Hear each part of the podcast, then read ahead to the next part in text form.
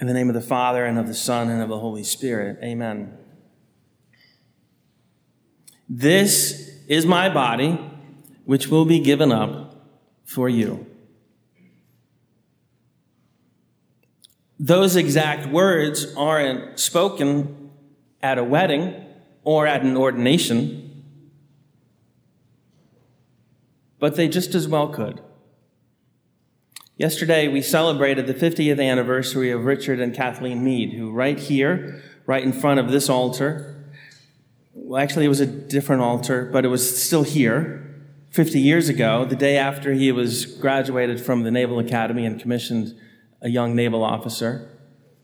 Rich and Kathy pledged their wedding vows and came back yesterday to receive a blessing for their anniversary with their children and grandchildren. It was beautiful. On that day, they used different words, but all those words summed up could easily be summarized with the words that we use at consecration. This is my body, which will be given up for you. Likewise, at an ordination, God willing, if Daniel in five years' time is on the marble floor at the Cathedral of St. Thomas More, he will be asked a series of questions to which he will say, I do, and I do with the help of God. But he could just as easily say, This is my body, which will be given up for you. Last Sunday, we meditated and celebrated this central mystery of who God is and how God is as the Holy Trinity. God exists of necessity, and he exists as an unending act of perfect love. The love of Father is so perfect that God the Son is begotten. And the love of Son is so perfect that the person of the Holy Trinity, of the Holy Spirit, is the bond between them. Today, the church considers and stands in awe before the mystery of how God insists that we experience tangibly His love. Made possible by the incarnation of Christ, the second person of the Holy Trinity, the eternal Word of God, the only begotten Son of God, becomes flesh, becomes Jesus Christ, the Son of Mary. We think of his great sacrifice as having happened later, at the end of his earthly life. But really and truly, his, his, his death to self, his complete self gift, his offering, his being poured out, begins with his incarnation. We see it realized, we see it fulfilled on the cross.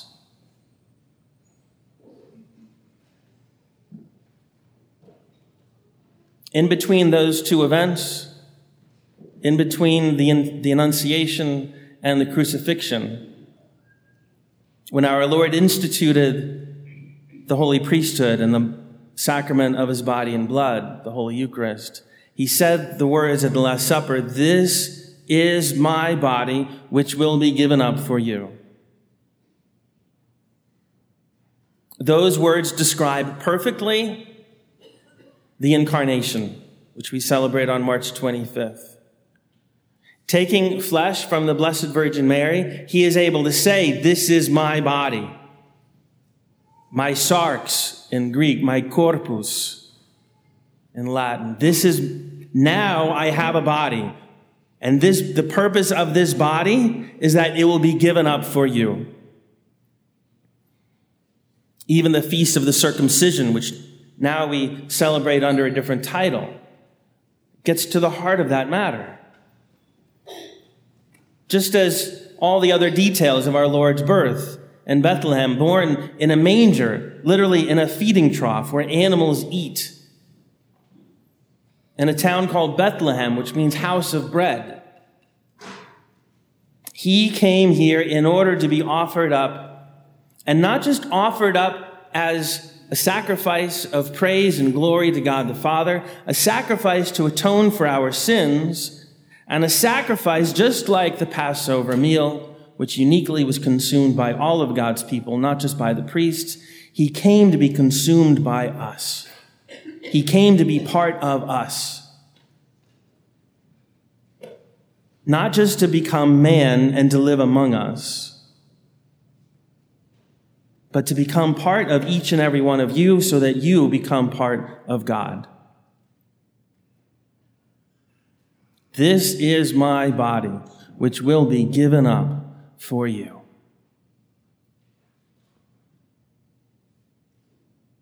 On the wedding day, the bride and groom say those words or say words to that effect, and the marriage is what we call ratified. The marriage covenant has begun to come into existence. When those marriage vows are consummated, or we can even say when wedding vows are exchanged physically, then the beginning of that marriage coming to existence has completed and that marriage is now irrevocable.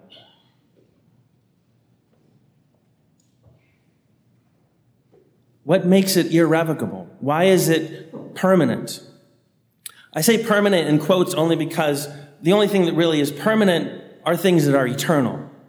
Marriage lasts for life. Marriage lasts so long as both shall live.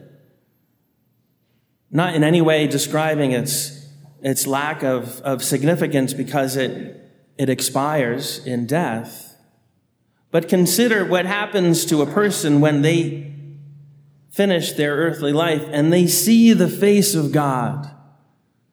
How can there be a human attachment? How can there be an exclusive relationship that still holds when we are directly in the presence of God? We should say then that marriage is fulfilled in heaven. Marriage is completed in heaven.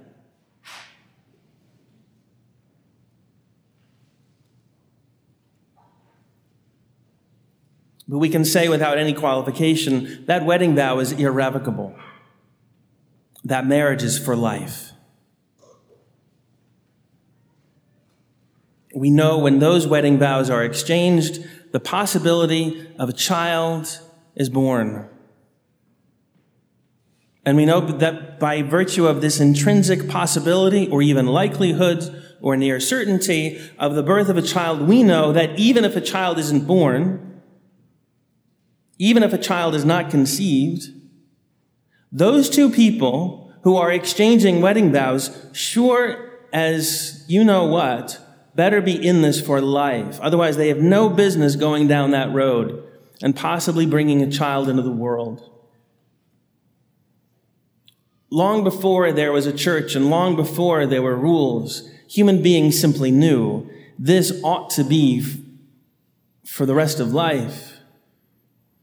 But it proved difficult, and so divorce was permitted in the Old Testament under Moses.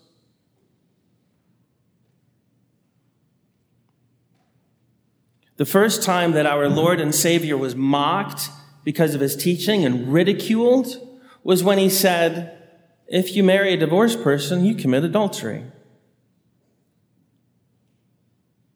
They derided him. They said, That's crazy. That's impossible. Then, in that case, it's better not to get married. Well, he had something to say about that, too. For some people who can, they should pledge celibacy. It's not possible for all. But if you marry, that's for life.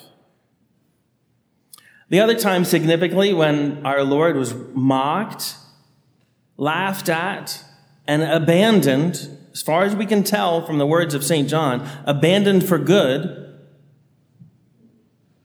was when in the synagogue in Capernaum, he said, You must eat my flesh and drink my blood, as we heard in the sixth chapter of St. John. These are people who saw his miracle the day before, the multiplication of the loaves and the fishes. They knew he had supernatural power. They followed him around the lake because they wanted to see him do it again. Selfishly, they wanted to be fed. Perhaps they even just wanted to be entertained. When he said, I will give you the true bread from heaven, which is my flesh for the life of the world, that was enough. They left him. The apostles didn't, but so many others did.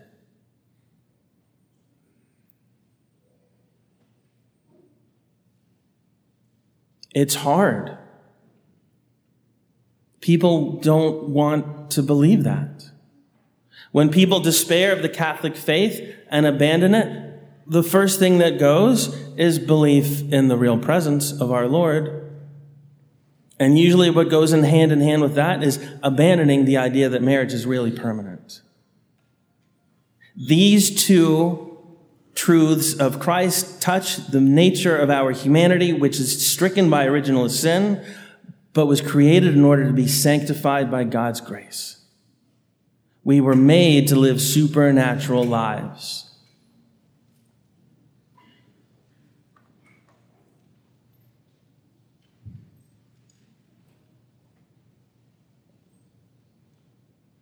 And so when those wedding, wedding vows are exchanged, a husband and wife know that they are committing themselves completely, quite literally saying, This is my body, which will be given up for you. And what may very well happen? In nine months, they have a, a new life in their, in their hands, in their trembling, quivering fingers. And they, and they ask themselves, how, how did this happen? I know how this happened, but how did this happen? And what is God thinking that He entrusts this life to me? And, and how can I do this without God's wisdom, without God's guidance, His strength, His mercy? In just the same way that the newly ordained priest approaches the altar and he says those words, This is my body, which will be given up for you. And he has at that very moment in his hands this life and he asks himself, How did this happen? I know how this happened, but how did this happen? And what is God thinking that he entrusts this life to me? And how desperately am I in need of God's wisdom, his guidance, his courage, his mercy, his strength?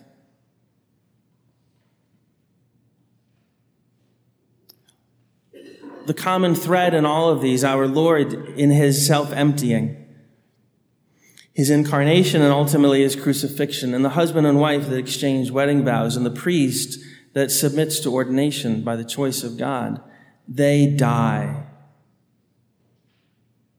They give up their life. This is my body, which will be given up for you, really means my life is over. My life is offered up for you. And what results from that death? By the grace of God, eternal life a resurrection, a new life which is so glorious it's, it's hard to describe, a new life which is so magnificent that we know that this is the beginning of the experience of heaven. To be loved like this and to experience the greatest joy not in taking, but in giving. Not in acquiring, but in sacrificing. And so, for every married couple, for every father, especially today, for every seminarian, for every priest, we join our prayers, knowing that something mystical is happening. It is God among us. It is the mystery of death to life, the mystery of, of birth into this world and birth into heaven.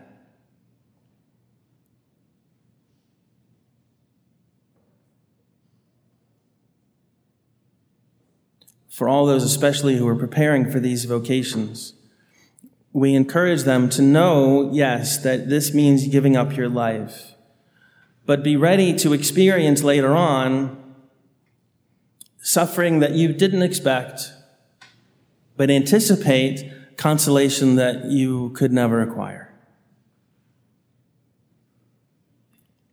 Trust in God and take up your cross daily. Make the Blessed Virgin Mary your companion, who knew all of these mysteries perfectly, as the greatest theologian, as the perfect wife, as the mother of priests. So we ask her intercession as we pray. Hail Mary, full of grace, the Lord is with thee. Blessed art thou among women, and blessed is the fruit of thy womb, Jesus. Holy Mary, Mother of God, pray for us sinners, now and at the hour of our death. In the name of the Father, and of the Son, and of the Holy Spirit.